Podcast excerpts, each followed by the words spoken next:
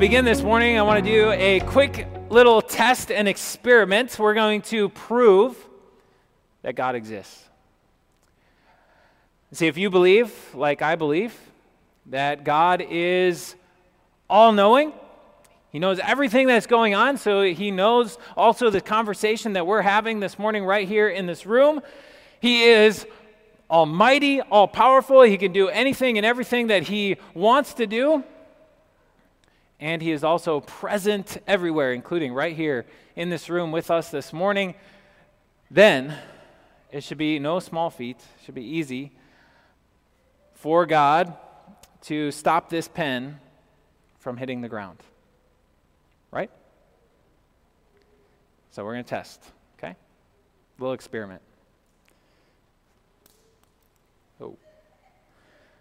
That's not how I thought that was going to go, okay?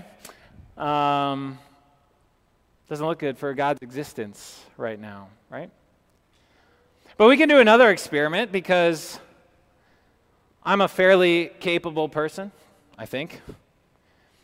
I have some abilities. I got muscles in my arms and hands and, and a little bit of hand eye coordination, right?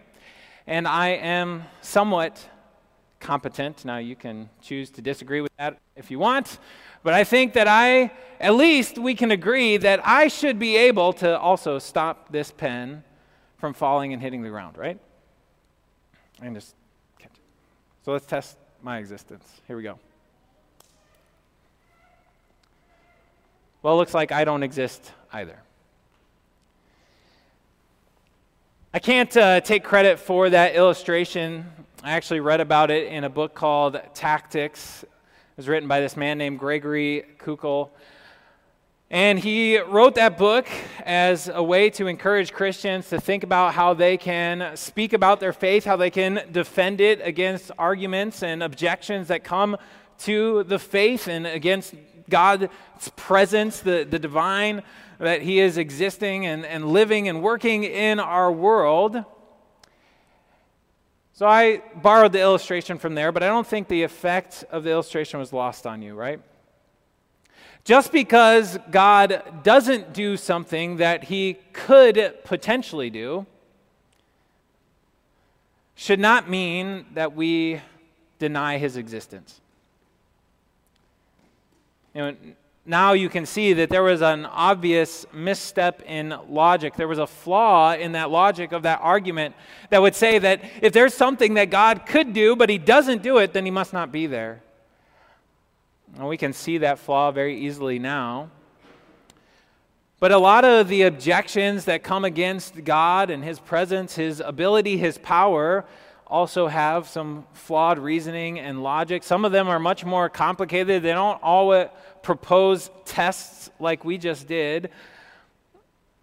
But I think that it highlights for us the philosophy of this age. That's a term that we're going to hear from the Apostle Paul, who wrote about it in the first century as he was writing to Christians in the city of Corinth.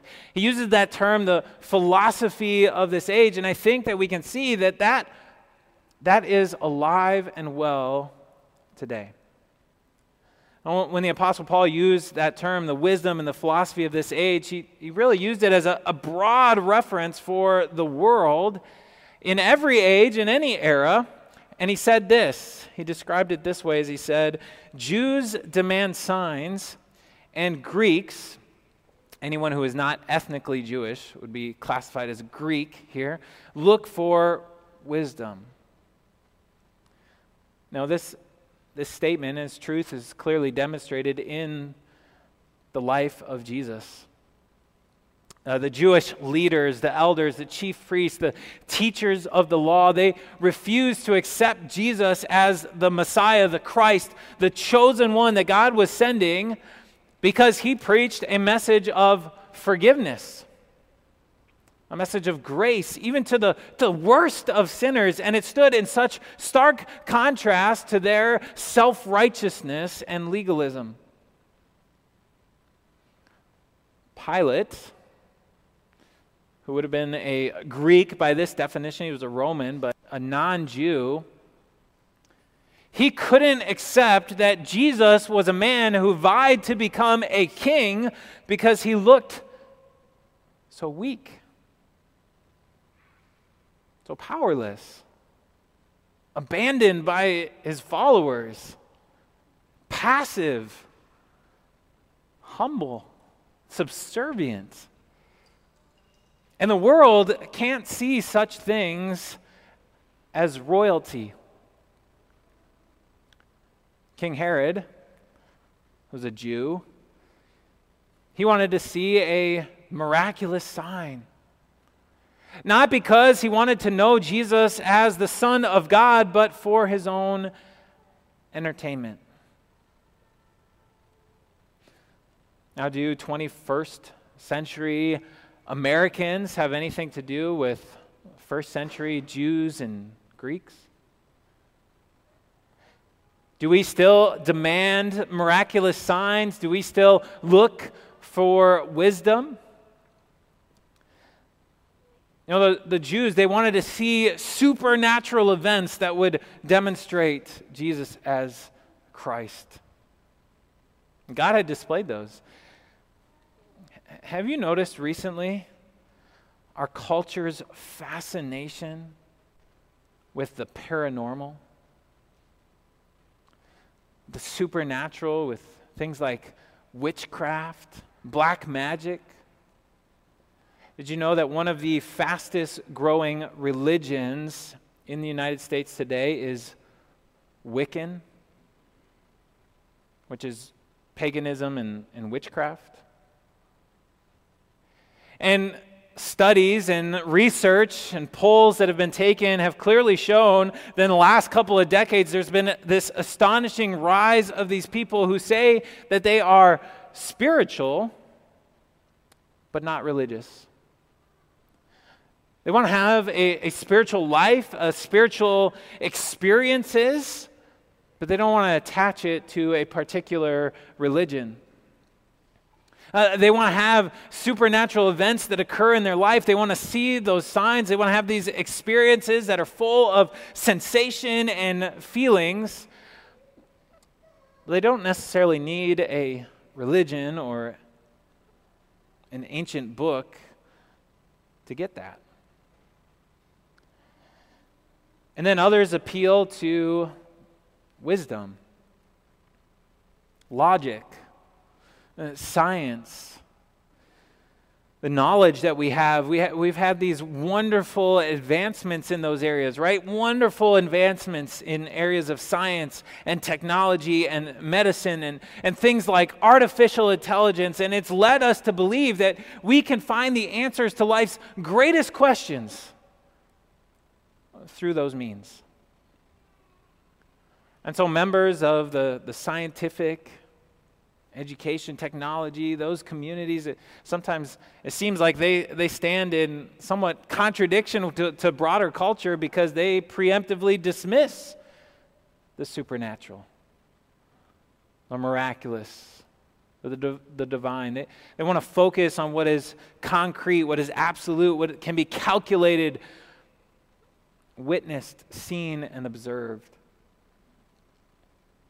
And so they too look for what can be proved in theory and practice. And in this book,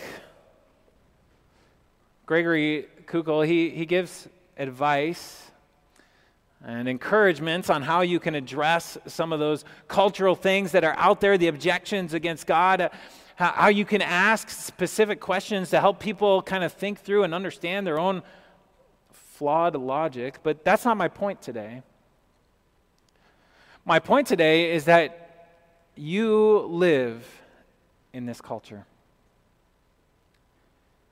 You live surrounded by this philosophy of the age. You're influenced by it. And so your heart and your mind will buy into some of these rationales. Uh, your heart is susceptible to looking for and hoping for signs, miracles that you can see. They'll prove to you the existence of God. How many of you, there was a small part of your heart that you actually wanted that pen to just stop and float midair in the sky, right? You want to see those, those miracles from God. And you can point people to and say, God, see, it exists right there. And your heart, your, your mind can buy into the scientific and the, the evidence, and, and I want to see that natural evidence for God in this world as well. And so we're talking about the alliance that formed against Jesus of, of Jews and, and Greeks, but there's also an alliance that forms in our heart. Kind of this self contradicting thought that we allow to stand because, on the one hand, we, we want to see miraculous, supernatural events that we can attribute to God, and we also want to see natural evidence of His power and His presence. And so, if you're taking notes today, so the first thing we're going to say is that we, we still demand signs and we still look for wisdom. And that's why these words that the Apostle Paul wrote in the first century can be so helpful to us today. Because God does rule our universe. There is evidence, even scientific evidence, he has performed supernatural miracles that have pointed to his power and his presence and show his justice and love. And so look at what Paul wrote in that section. He said, Since in the wisdom of God, the world, through its wisdom, did not know him. Now, notice that it's not that the world couldn't know God through science and evidence and supernatural signs and miracles, the things that pointed to God's presence and power. It's not that they couldn't know God, but rather the world didn't know God. The world refused to recognize God's presence and power. The world dismisses the things that are shared with us in the Bible about God's actions and His wisdom, the way that God does things and accomplishes things, that seems to be foolishness to us. It seems to be foolishness to our reason and our intellect. Because our reason and our intellect, even though those are good and gracious, wonderful gifts that God has given to us, they are deeply flawed. There's a deep seated issue with our reason and intellect because they are corrupted by the effects of sin. And so, from the very moment that we're born, those effects of sin, they separate us from God. They create a bias inside of our hearts and minds against God and His presence. How can we possibly come to know Him? How can we have a relationship with God? Science and experiment, evidence, miracles, it doesn't give us that relationship. But foolishness does. You see, God didn't allow our refusal to acknowledge Him to stop Him. God was pleased to save us, even if it seemed foolish in our eyes. And so that's what Paul goes on to say. God was pleased through the foolishness of what was preached to save those who believe. So, dear friends, I want to encourage you today to rejoice that God has called out to you with his foolishness, with the foolishness of the gospel message to save you. This foolishness that was preached saved those who believe faith must be added to our reason and intellect. Faith must become the master of our reason and our intellect for us to know God. And then, when faith is in our hearts, we don't just know God, but we are united together with Him. We enjoy that relationship with God. We are brought together with Him through the cross and through the forgiveness of sins that is proclaimed at that cross. Dear friends, rejoice in that. Jesus' cross is more than just foolishness. As faith must be added and master our reason and logic so that we know God, it, it still seems that Jesus' cross is foolishness in our estimation, but it's beyond that. It's truly a scandal. And throughout this worship series, we've been talking about scandals. We've been looking at the life of Christ. We've talked about the plot, the plan, the betrayal. Now, today, the alliance. But the true scandal is that very cross of Jesus. Paul says, We preach Christ crucified, a stumbling block to Jews and foolishness to Gentiles. And the Greek word there that is translated as stumbling block is this word, scandalon. That's the word from which we get our English word scandal. The scandal is a stumbling block, it is something that trips us up. And the cross of Christ causes us to stumble. Who wants to believe in a God who dies?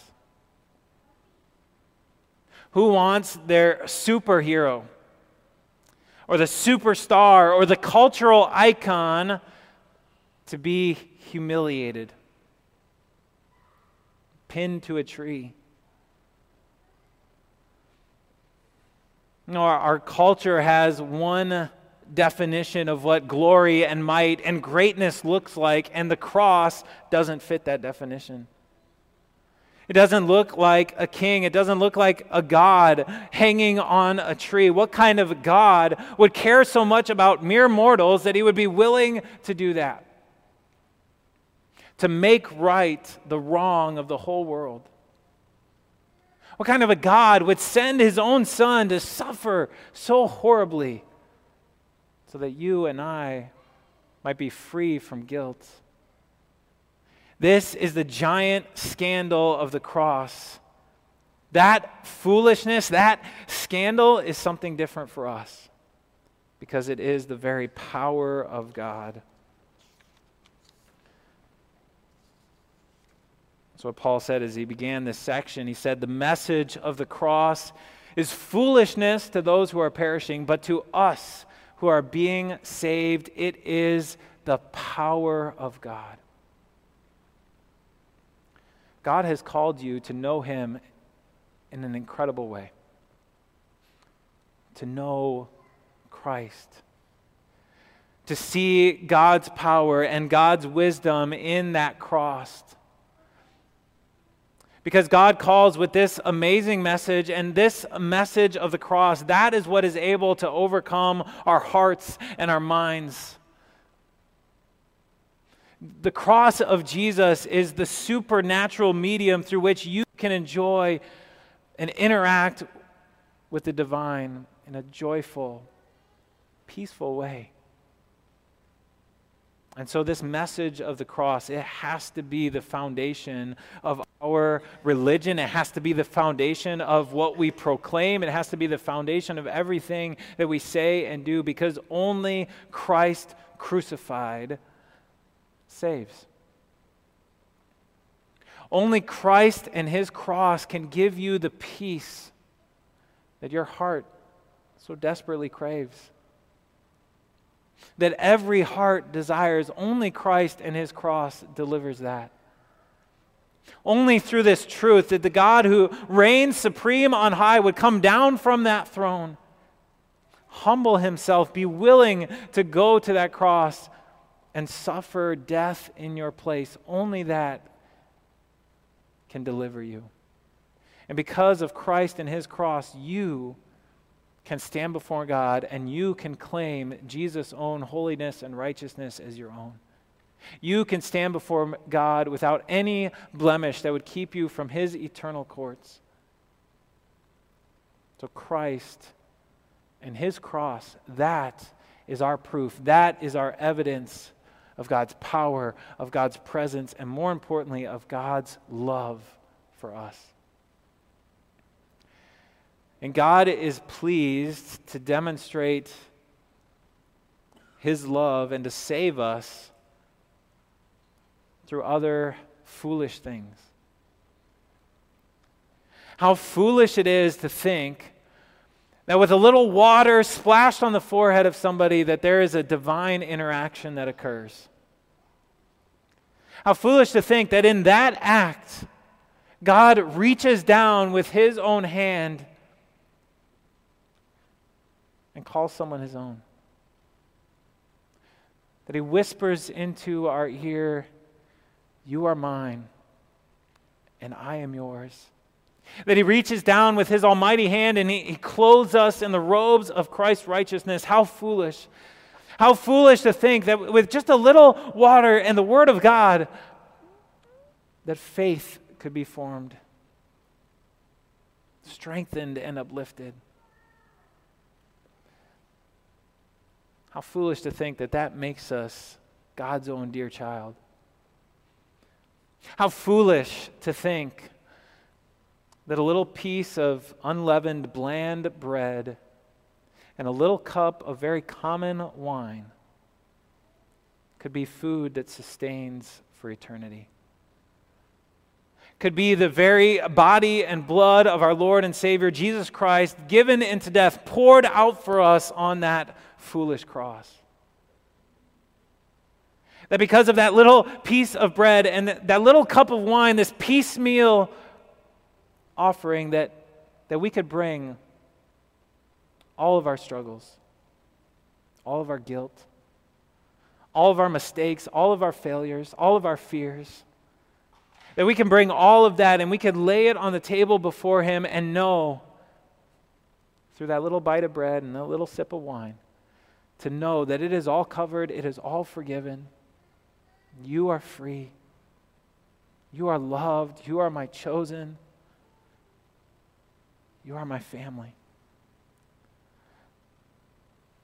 God is pleased to save us through simple things.